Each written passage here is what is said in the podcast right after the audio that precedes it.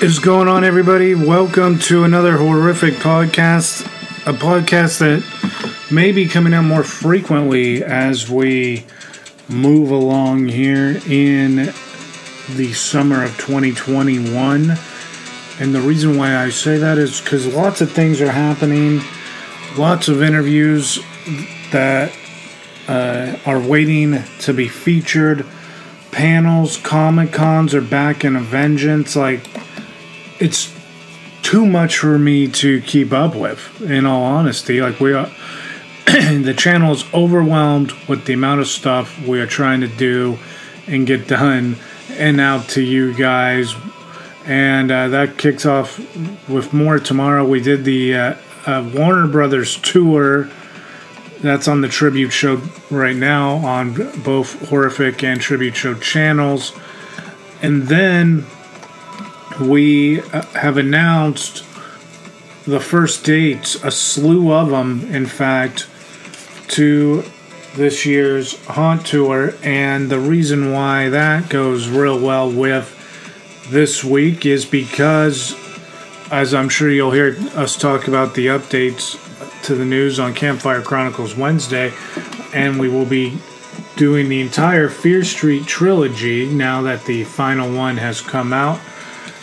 But all of that leads into my guest, our, our guest, a panel featuring the great R.L. Stine today, which is awesome.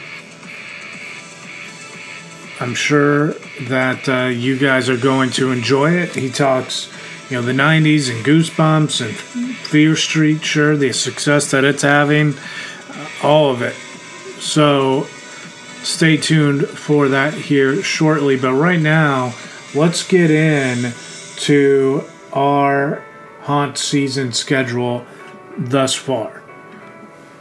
Right now it all starts out the way that we have it planned at least. It's all going to kick off on the uh, 11th of October, and it will uh, definitely be um, one for you guys to not forget for sure.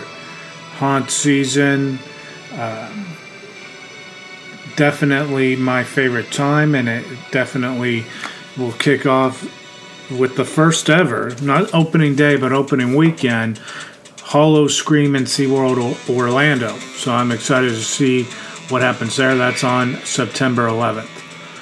September 13th, HHN 3 from the HHN Vault. The 14th, Grotti's Horror Houses on Roblox as well. 17th of September, HHN 4 from the HHN Vault. The 24th, we will be covering the HHN Bar and Jacked Up experience from uh, Cabana Bay. The 25th, Halloween Horror Nights 30, September 25th. I cannot fucking wait. Also on the 26th, I will be at HHN 30, but for most of the day, we're doing the Six House Unmasking the Horror Tour. I can tell you right now that episode We'll be there early. You're going to see pictures from it early. But that is the season finale of Haunt season. So that'll be a great way to reflect upon everything at the end of the year. Um,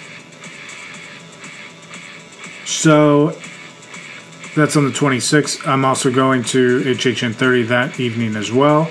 So if you're in the park that 25th, 26th weekend, hit me up, man the 30th of September, Pirates of Emerson, the 30th for their 30th. I am excited about that.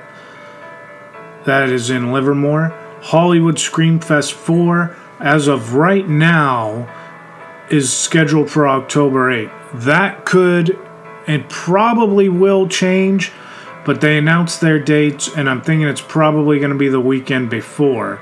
Uh, as a matter of fact, we can go ahead and just put that make that right now. Because the 8th 9th is that weekend is going to house something big. So October 1st, Hollywood Scream Fest 4. October 14th, we're gonna be doing a uh, Halloween Kills meetup in Modesto. Halloween, or October fifteenth, I will be at Higby Horror Hunt. The sixteenth of October, we have something cool that we will announce here shortly. Um, the 20th of October, Fright Sanity Scream Park. The 29th of October, A Nightmare Before Christmas in Concert Experience with Danny Elfman. And October 30th, Halloween Horror Nights 2021. The year without a Horror Nights will definitely be a long, you know, remembered one, but, you know, we're packing in a significant amount of our haunt coverage into that. So, and with that, also, that's not including the haunt events that I know the Higbees uh, will record for us. And when we know more about uh, what they are doing, I will post that. There are more events to come. That's already, I want to say, 15 shows that are going to be coming out starting in mid September and just going. Our biggest haunt season ever. So stay tuned for it, man. News wise and all of that, if we do another one of these this week, I will put more of that in there. And with that, let's get into our guest, R.L. Stine. Hang loose. In the Goosebumps series, please welcome Tim Jacobus. What's up? How's it going today, Patty? I am good, Tim. How awesome. are you? I'm good. I'm good. Thanks for having me. Absolutely, man. It's I I've really I've really been enjoying your work for such a long time. Um, you got some great stuff on your website, and I highly recommend everybody checking that out. And um, before I bring out the writer, I had one art question I want to throw on out to you, and um, I was just curious. Uh, when did you begin to switch uh, to embrace and switch to digital? Oh, good question. Yeah, it was uh, around 2003. Uh, the the art business changed real fast, the book business, and um, I had been kind of playing around with with the computers, and it was not an easy transition. Um, it was probably my least favorite time in my career because I had got the traditional art together and I had a, a real system, technique, everything, and then they handed me all these new tools and I got a you know a rock in my hand and I'm going I don't know what I'm doing here so uh, a lot of frustrations a lot of yelling but uh, eventually it came around and once it did I really enjoy working digitally now it gives me a, a whole other avenue to pursue. So having both sets of tools, the traditional and the digital, have been a real, actually, a, a gift in the long run. And and and kudos to you for sticking with it to make that transition. Um, a, a, a lot of guys didn't. Um, yeah, absolutely. It was a it was a hard choice for some, and a, a lot of guys decided just to go the uh, you know the fine art realm. Uh, I still felt that there was a lot to do in the you know in the commercial world, and I knew that was where we were going.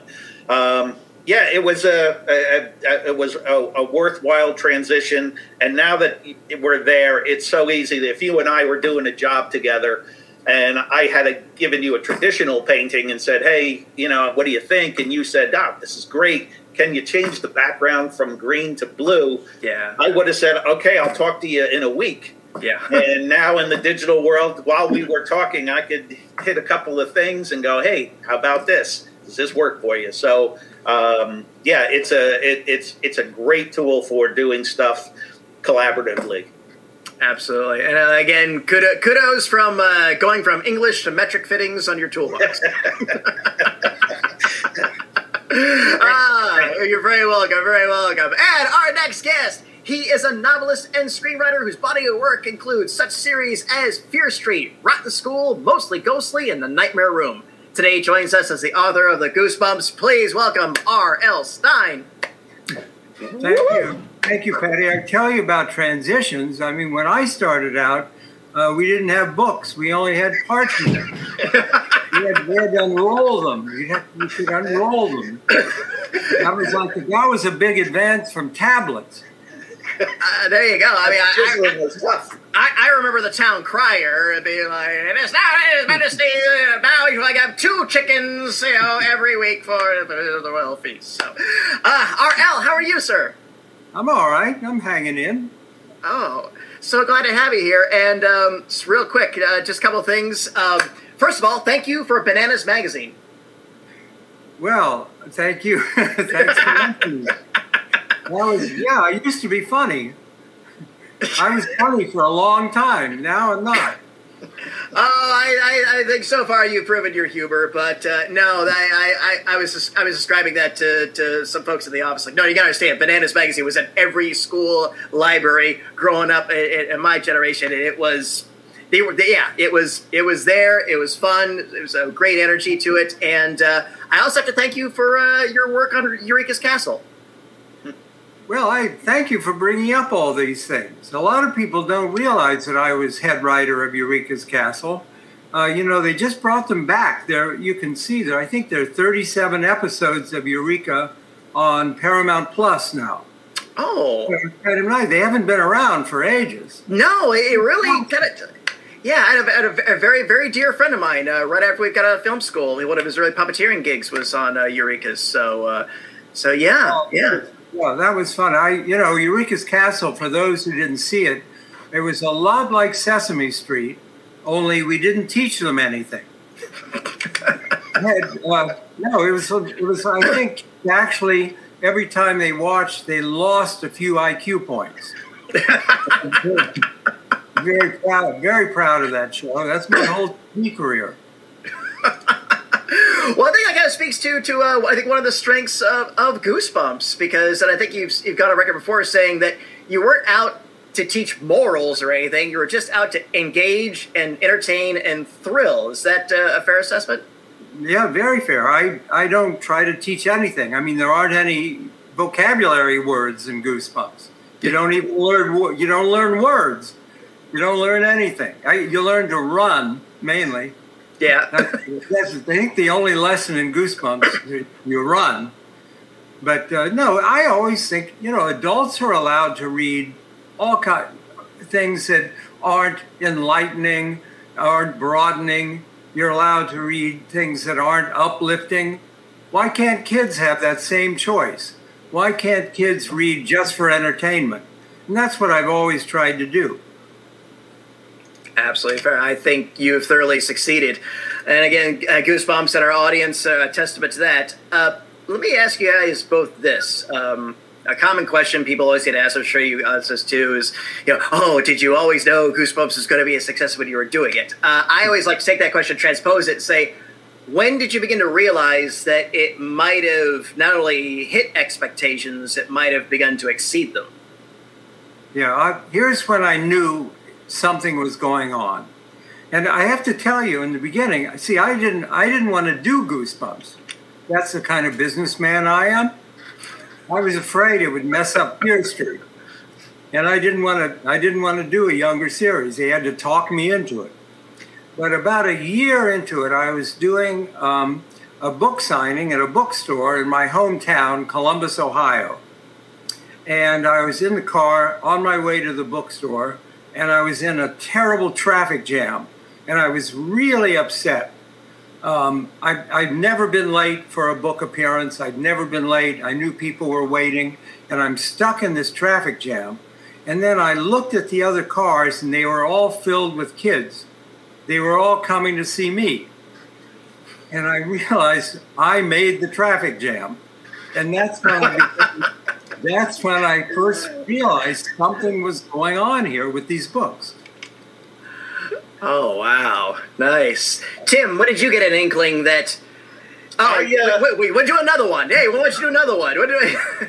Yeah, I uh, uh, I didn't cause any traffic jams, but um, when I realized it was uh, so, you know, there was no internet back then. There was no way to check on any stats or anything like that. And uh, you know, uh, you work alone in your house, and I'm just putting them out. I'm happy that they're saying there's another book. There's another book. So to me, it was going great, but I had no idea how popular it had become. Uh, I went over to a friend's house for dinner, and they all had kids. I had no kids, and they had kids who were Goosebumps age. And we're sitting there at the table, and you know, eating some dinner, and then at some point goes, "Well, what are you what are you working on now?" And I'm going, "Ah, I'm working on this thing. I don't know. You might know it." And uh, I uh, said it's called Goosebumps, and it was like on a TV show where everybody drops their fork and they all stare at me. Are you kidding? And then they're screaming to the other room. The kids all came running in with the books, and then I realized, oh wow, this is this is something. Suddenly, dinner became an E.F. Hutton commercial. hundred percent. Well, outstanding. What uh, what's the best memory that you both uh, have taken from uh, being a part of Goosebumps? Oh, I have too many. I couldn't. I couldn't do it. I've had so many exciting things because of Goosebumps. i I had a five city tour of China for all the Wow. Goosebumps fans in China. That the kids there were amazing. That was that was a wonderful thing. I did um, uh, a book fair in Brisbane, Australia, and thousands of kids came. I've had just so many. One of the big thrills of my life is we had our own Goosebumps attraction at Disney World for a year. We had Goosebumps Horrorland in Orlando. I had my own land. Can you imagine? Yeah. that was a thrill for me. It lasted one year, but it was a nice year. Absolutely. That's that's that's that's more than more. That's more than a lot of people can say. Absolutely. So, uh, Tim, how about you? What do you? Uh, I think uh, the thing that's caught me uh, or surprised me the most is what's going on now. Know, we're we're 25 years past the you know when this was uh, initiated and when it was popular, and the the kids who come out now to you know comic conventions or you know who reach out through you know social media to say how much Goosebumps meant to them and still holds a you know a special place in their heart. That's a that's an amazing thing. I, I have a real hard time getting past that. I, it's it's still very it's astounding. Uh, leading up to this event, I found out uh, how many of my friends on my social media were fans of Goosebumps at you guys because they just they, they don't comment any other stuff. But I was like, "You're, you're doing the Goosebumps guy!" Blah! Yes. It's an amazing thing. It really is wonderful. Next year is the 30th year of Goosebumps. Wow. How, what looks, what lasts for 30 years? Please. I don't know. I ran out of stories about 10 years ago. but somehow we have to keep going, right? Uh, too much, too much. Now, Tim, you've got uh, you got something in the works. You have an Art of Goosebumps uh, uh, book, correct? Yes, indeed. Uh, uh, so here, as this many years into it, um, we've uh, Dynamite Book uh, bought the rights up to the the Goosebumps uh, original art, and we're featuring the first uh, 62 Goosebumps covers. Um, what's nice about it, it isn't just the cover art. Uh, we also included the original sketches uh, for each of the uh, Goosebumps cover. Uh, when I did Goosebumps covers, I would always submit three ideas. So there are two unseen uh, concepts for each of the Goosebumps books, and uh, so yeah, in another in another world or another dimension, there were different Goosebumps covers that could have been on the books. Um, so it's a it, it, it's coming out in October. Uh, it's a nice oversized book, color art on every page. So I think the you know the the, the real Goosebumps fan is gonna gonna really dig this. Oh, outstanding. And since our audience knows, you reported to an art director, uh, RL reported to an editor, and so you guys really did not have a chance to commensurate between the two of you on, on this collaboration. It was always your side of the fence and my side of the fence, right? Listen, Tim and I didn't meet for three years. How many books did we do? By that time, we were already doing a book a month. Absolutely. 12 books a year, and we hadn't even met. Usually, you know, publishers don't want the artist to meet the writer. They try to keep they try to keep you apart. We actually hmm. met only because of the TV series. Hmm. The- It was the first prime time on Fox Kids, Fox, the first Goosebumps TV show, The Haunted Mask, and they had a, an opening night party at the notorious club, the Limelight. That's right. The Limelight. Remember the Limelight? And, Absolutely. And we had a big party to open for the opening of the TV show, and that's where Tim and I met finally. Wow. And I was just, I went there, I, I didn't go there to meet him. I just went there because I heard he was there and I was going to get a chance to hear him speak. And when I got in the room, the room was packed and I was going, uh, you know, where can I sneak to to you know to get a better view? And I saw this you know this corner area, and I kind of snuck up, and I had, was like, oh, this is going to be great. I could see right down. He's going to be right there. And at the time, the person next to me elbowed me and said, look who's standing next to you. And Bob happened to be standing next to me, and I introduced myself. So got got next to him by accident. Fine. Excuse Fine. me, Mr. Stine. I'm I, I, was like, I was expecting that. Hey, how you doing? I'm Tim, and they go, Tim who? I did not say that. Get out of here. no, not at all. Not at all. You're the artist. Hmm. uh, well, again, gentlemen, it was uh, it was a detached collaboration, but uh, history and the fandom have, have proven it, it, its absolute worth and uh, the entertainment value. And and well, it worked so well. And you know, Patty, I was I had I was writing the books, and he had to do the painting for the cover at the same time the book was being written. They weren't even finished yet. Yeah, and we would send Tim like a little paragraph saying what the book might be about and in every single case, he got it right. He had the right cover, except for one book. There was one book where the cover had nothing to do with the book, and that was Say Cheese and Die, which is about these kids who discover this evil camera. And the camera takes photos of bad things that happen in the future. And Tim's cover painting came in and it was a family of skeletons barbecuing. It didn't quite match. it didn't quite match. The only time it ever happened, and of course they called me, and and they said, uh, Bob, uh, could you add a scene with skeletons barbecuing? Because Tim, they wouldn't ask Tim to change the painting. Right? You don't do that. I, yeah. Said, could you write a scene with it? And I actually I wrote a dream sequence. The okay. kid has a dream about kids but family barbecuing, and that's how we made it work. All right, no, that that great, and and to, to in Tim's defense, you were you were writing those things at a rather frantic pace. I believe you're you were able to push one out in ten days.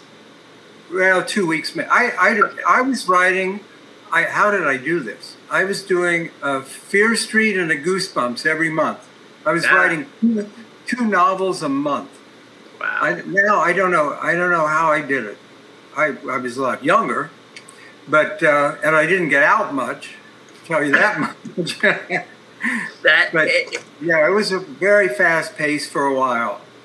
It uh, it's funny because we had a conversation about the pulp character, the Shadow, and and writing like that reminds me of the pulp days when guys like Gibson and those guys were they were just furious yeah. at pace. But the quality though maintained. That was the amazing thing about that. So yeah, I uh, kudos well, to you for for maintaining that schedule for as long as you did. Well, I'd been writing for 20 years and nobody had noticed. And I think to have that kind of success was so exhilarating that that's what kept me going. I ran into somebody at the Edgar Awards. I'm trying to remember what book he he wrote a book series. I forget what it was, and uh, he said, "I'm cranking him out. I'm cranking out this series." And I said, "Oh, really? How many? What are you cranking out?" He said, "One a year." And I just had to walk away. One a year. He's cranking it out. Forget it. yeah, yeah. Go talk to the Game of Thrones guy about his schedule. Uh, well, gentlemen, thank you so much for humoring my questions. Uh, we are good to go on our audience questions, so I say let's go ahead and fire up our first one. And this is going to come from Dustin, who wants to know what's the earliest Halloween costume you can remember wearing, if at all? I, I can answer that because it was humiliating. Um, my my parent, I wanted to be something really scary. I was this kid. I wanted to be a mummy, a ghost, a skeleton, something scary. And my parents went out, bought my brother and me costumes, and they came back. And I opened the box. It was a fuzzy yellow duck costume. And I had my family was very poor, and I had to wear. They can get a new costume every year, and I had to wear this yellow duck costume with a fuzzy tail every Halloween. It was really humiliating. Oh. And I, oh. when I went, when I wrote the haunted mask, that Halloween story about Carly Beth who wants to be scary at Halloween, I put in the duck costume. I remembered it, and her mother gives her a duck costume. I actually got to use it. nice, very nice. And you're, uh, you said you're a, you're an Ohio lad. I'm from Columbus. Columbus. Okay, yeah, I'm, I'm an Indiana kid, and yeah, uh, Halloween in the Midwest is taken a little more seriously than in, in, in, throughout the rest of the country. So I, I sympathize with your plight because it was a it bigger was deal. Yeah. Yeah. Yeah, absolutely. So, Tim, how about you? Um, the one that stands out, the one that I can remember as an early one. My father used to, was a creative guy, and uh, he used to to make a lot of our costumes. And um, the one that I remember that we all had to wear at one time because it was one of his favorites was he did this Martian character and he made you know a breastplate out of cardboard and aluminum foil. But the, the thing that was the, the you know the, the, the clincher was there was a, a metal spaghetti strainer that we would wear on our head and then he had two wires that came out, and there were TV tubes on the end of the the spaghetti strainer. It was awesome looking. So. Wow. You're gonna make RL incredibly jealous. yeah, I don't, yeah, I don't know if wearing the spaghetti strainer is, is what's gonna make envy. Uh, did you hear the part about the yellow fuzzy duck? True, true that. True that oh, wow. Very nice. Dustin, fun question to start us off with. Thank you. What do we have next? And here's one from uh, Alicia or Alicia. Uh, are there any new young artists or writers that have caught your attention? That's the kind of question that always stumps me. Yeah. I spend a lot of time looking at young adults and young, you know, middle grade books and things, but I, I, can never come up with anybody. This is an amazing time in children's books. Um, there are just there's so many authors now uh, who are doing really well and such diversity. It's really a great one of the great times for children's books. But I, I don't think I'll single anybody out. Fair, fair, and I'm with you. We it is it's a long overdue uh, evolution in in the form uh, in terms of yeah exactly in terms of diversity and awareness and volume and yeah it's it's a buyer's market. And it, it, it cuts uh, in the in the, the art arena as well where you know years ago i would do a traditional piece of art and then i'd show it to my classmates or to my friends and then that piece of art if you didn't hang it on the wall ended up in the closet or under the bed or in the attic.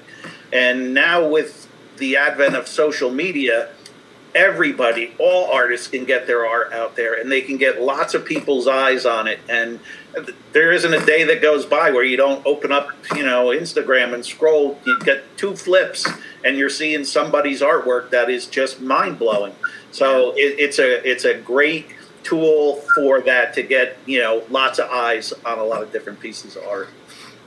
Uh, absolutely, absolutely. Every time I open Instagram, I end up following two or three more artists. Right, exactly, exactly. And generally, it's people that's like, I, I don't know who this is, but I'm a new fan. Yeah, exactly. So, Alicia, thank you. Fun question. What do we have next? From Alex. What Goosebumps story and art are you most proud of?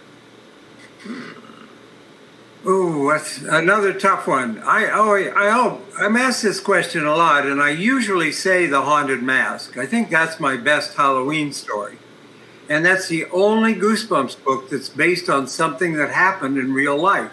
Yeah. The only one out of all of them. Uh, when my son Matt was a real little guy, it was Halloween time, and he was trying on a green rubber Frankenstein mask, and he pulled it down over his head. I'm watching from the doorway, and he pulled it down, and he couldn't get it off. And I'm watching him, he's tugging and tugging, and I thought, what a great idea for us. I should have helped him, right? I didn't win the good I didn't win the Good Parent Award that day, but a great idea for a story. I went, I started making notes. The mask sticks to his face, and and um, I'm that's I guess that's the Halloween story that I'm most proud of. Fair, absolutely fair. Uh, Tim, what cover? Uh, you, you know, it, it, changes a lot. You know, I'll go from you know for periods of time liking one piece or liking another. Um, if you're asking me today, um, I, I really liked Monster Blood 2 um, because what we had kind of touched on earlier on was that Goosebumps was that combination of horror, but there was a comic element to a lot of the stories. And, you know, the mutant hamster that's in Monster Blood 2 uh, is funny and scary at the same time. Um, you know, with a name like Cuddles, you can't go wrong.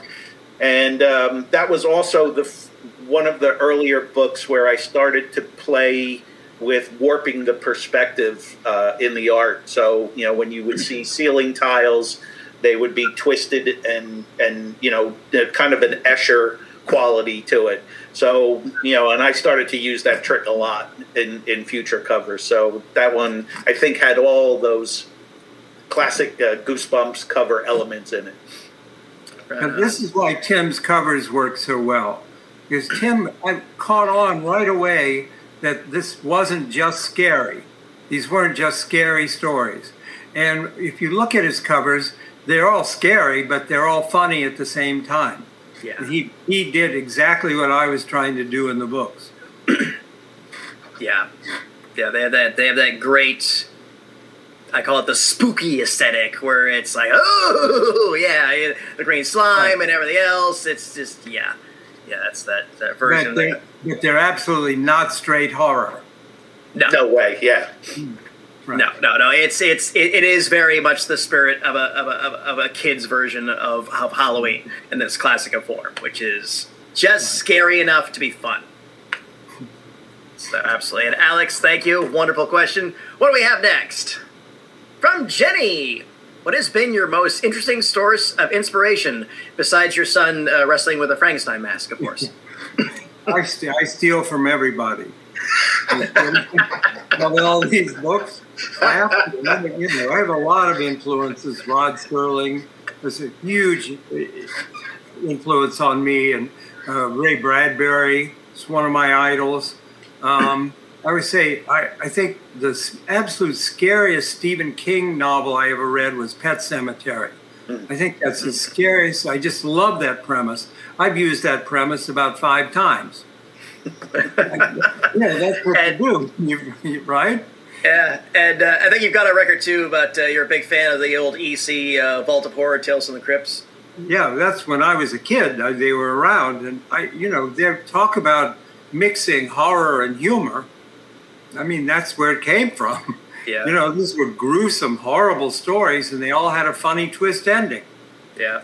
It was, it was that great combination. Mm-hmm. Very much so. Very much so. Tim, how about uh, your most interesting source? Well, it's it, yeah. you know again, it, I the cover art comes from a different place where Bob has to sit there and he has to conjure up a story out of nowhere. Uh, you know, that's where it's coming from. I get the story. You know, I'm, I'm handed all the goods. That he's describing, okay, here's what the story is about. Make it look cool. So it's not it's not it's not an inspiration type thing. It's a way to you know you got to try to see what he's seeing and get it down on the paper and be able to convey those concepts or ideas. So uh, it's more about listening and being able to see the words and then see it in your head. Absolutely. Get it uh, paper. In terms of art in general, um, what are some of your inspirations? Um, I was a huge fan and still am of Roger Dean. Uh, Roger Dean was the illustrator who did all the covers for an album uh, for a band called Yes, and um, they were his art is not realistic. It you know it, it was one of those things where you know when you first learn art, you learn to draw the you know the, the banana and the apple in the bowl and make make it look exactly right. And hmm, all his hmm, stuff hmm, are, are get that thumb up there. And um, his art was, you know, it was just so realistic, and it was like, oh, yeah, I should paint stuff that people can't see. You know, come up with thoughts and ideas and create something that people can get uh, get lost in and, and, escape into. So you know, I want my paintings to hang up and be like a window, you know, window to you know some other world that people can step into for a short time. Uh, very nice. Jenny, thank you. Great question. And a reminder to our audience if you'd like to purchase a personalized autograph from our guests, please sign up at galaxycon.com. And let's go ahead and roll another one. And here's one from Dawn. Was there ever any story ideas or character designs that the publisher said was too went too far? Um, I can only think of one. Usually, my editors are. I'm fairly conservative with this stuff, and usually they're saying, "Hype it up, make it scarier." Hmm. There's a very early Goosebumps book called "The Girl Who Cried Monster." And it was about a girl who's spying on the librarian. She's back in the shelves, and she realizes that the librarian is a monster. And the reason she, in the original manuscript, the uh, librarian ate a kid. And um, they thought that might be going too far. Eating kids, they thought, might not be good. So I had That's, I changed it. I put a big bowl of live turtles on the librarian's desk. And every once in a while, he would reach over and eat a live turtle. that's how the girl figured out he was a monster, which is better. Turtles are better than kid. They're crunchier. yeah. Crunchier, right? And but that's the only time I think I, that maybe I went too far. I, yeah, I, yeah, eating a kid and going to turtles. Yeah, okay, yeah, yeah that's fair. yeah. Kids are turtles. As long as they're not kittens or puppies, that's that's crossing the line. they, they die in Fear Street. The kittens and puppies always fly in Fear Street. Mm. They're always the first to go. Right. Indeed. Uh, and uh, Tim, from your perspective, was there any time that uh, maybe a little less this? Uh, it wasn't. A, it wasn't a. This is too scary thing. I only got called out once. Uh, you know, again in the in the illustration world, usually you turn art in and people come and you get it back and you make changes and you turn it in and sometimes it comes back again. And uh, with Goosebumps, I had a, a lot of free thinking and room to, to do my own thing and they hardly came back at all. And I think it was due to the fact that Bob's cranking them out. I got to keep up. And yeah. it's you know they may have wanted to change maybe a couple of them, but uh, you know there was nothing outstandingly uh, uh, that stood out that they really wanted to change. the only one they sent back was uh, Revenge of the Lawn Gnomes, and Revenge of the Lawn Gnomes uh, is a you know an outdoor scene where you know there's all the the classic tacky stuff from the 90s that used to be in everybody's yard the pink flamingo and that that weird globe that you know everybody had on the pedestal and then some lawn gnomes. And there were two lawn gnomes in the picture and there was the you know the the tough guy in the front and then there was the one who seemed to be a little less smart in the background and um, he was picking his nose. And we turned it in, and everybody was laughing. Oh, that's funny. Yeah, let's leave him picking his nose. That's great. That's great. And then just before it went to press, they sent the artwork back and said, yeah, uh, we don't want him picking his nose. So now in the final art, he's moved out of his nose and he's scratching the side of his head. So that was my big, you know, very, very simple change. Not a big deal, but it was way funnier the other way. Uh, uh, you know, okay, yeah, decisions, you know. No, it's Yeah. hard to believe in this day and age that nose picking is what was attempted. Uh, Yeah. and, and, and of all of the possible horrific criticisms that could have been levied at, at a given point. Oh, Oh, sure. too, too much fangs, too much, too much, Oh, too much absolutely. skeletons. Like, oh no, uh, uh, a, a mystical creature picking his nose is the one they they they, they stick Yeah, on. That's Okay. offensive. Right. Uh, Dawn, thank you. Very fun question. What do we have next? Eh, from Chad.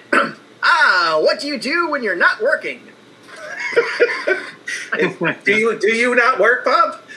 What? I there you not work? Listen, I live in New York City. There's lots to do, you know. It's And yeah, normal times in normal years. See, now no one wants to hear this. I mean, I live near Lincoln Center.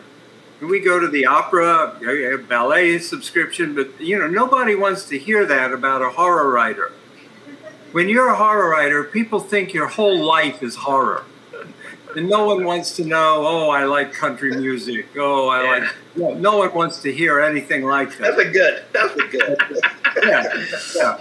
Well, I go back to my I go back to my coven and listen to you know King Diamond albums and Yes, right. Lie down in my coffin and Yeah. wrap my cape around me.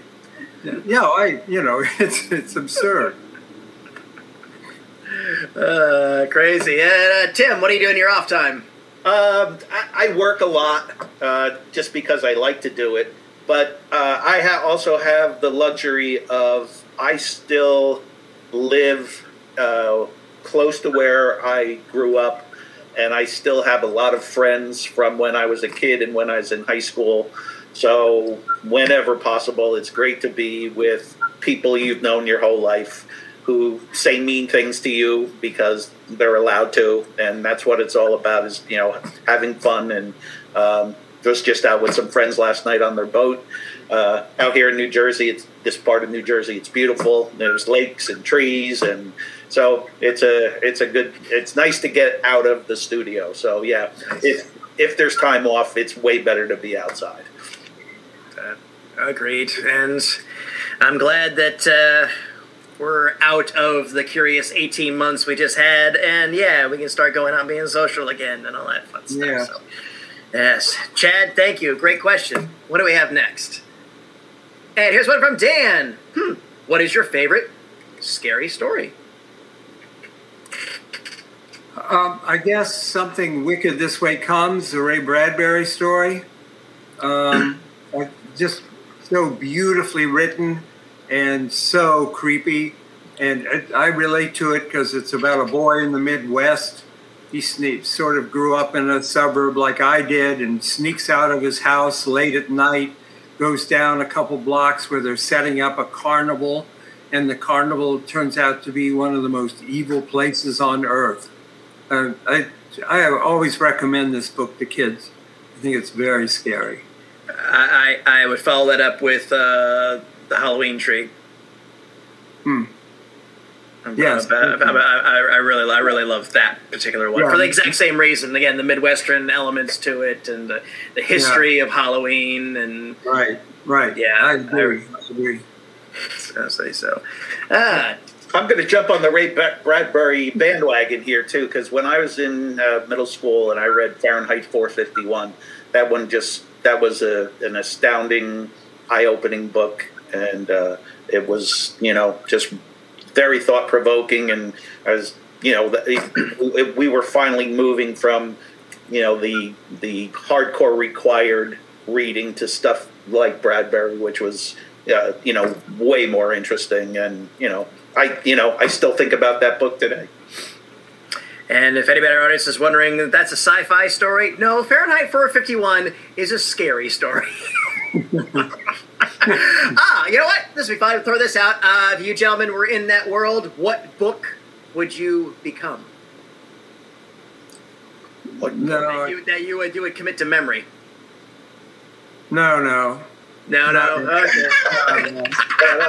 Yeah, that's too hard work. Fair, It's too creative. fair. Uh, Dan, thank you. What a great question. Uh, let's see. We got time for two more. Let's see what we got next. Here's one from Sammy. Which do you prefer, physical books or ebooks? Oh, I read both.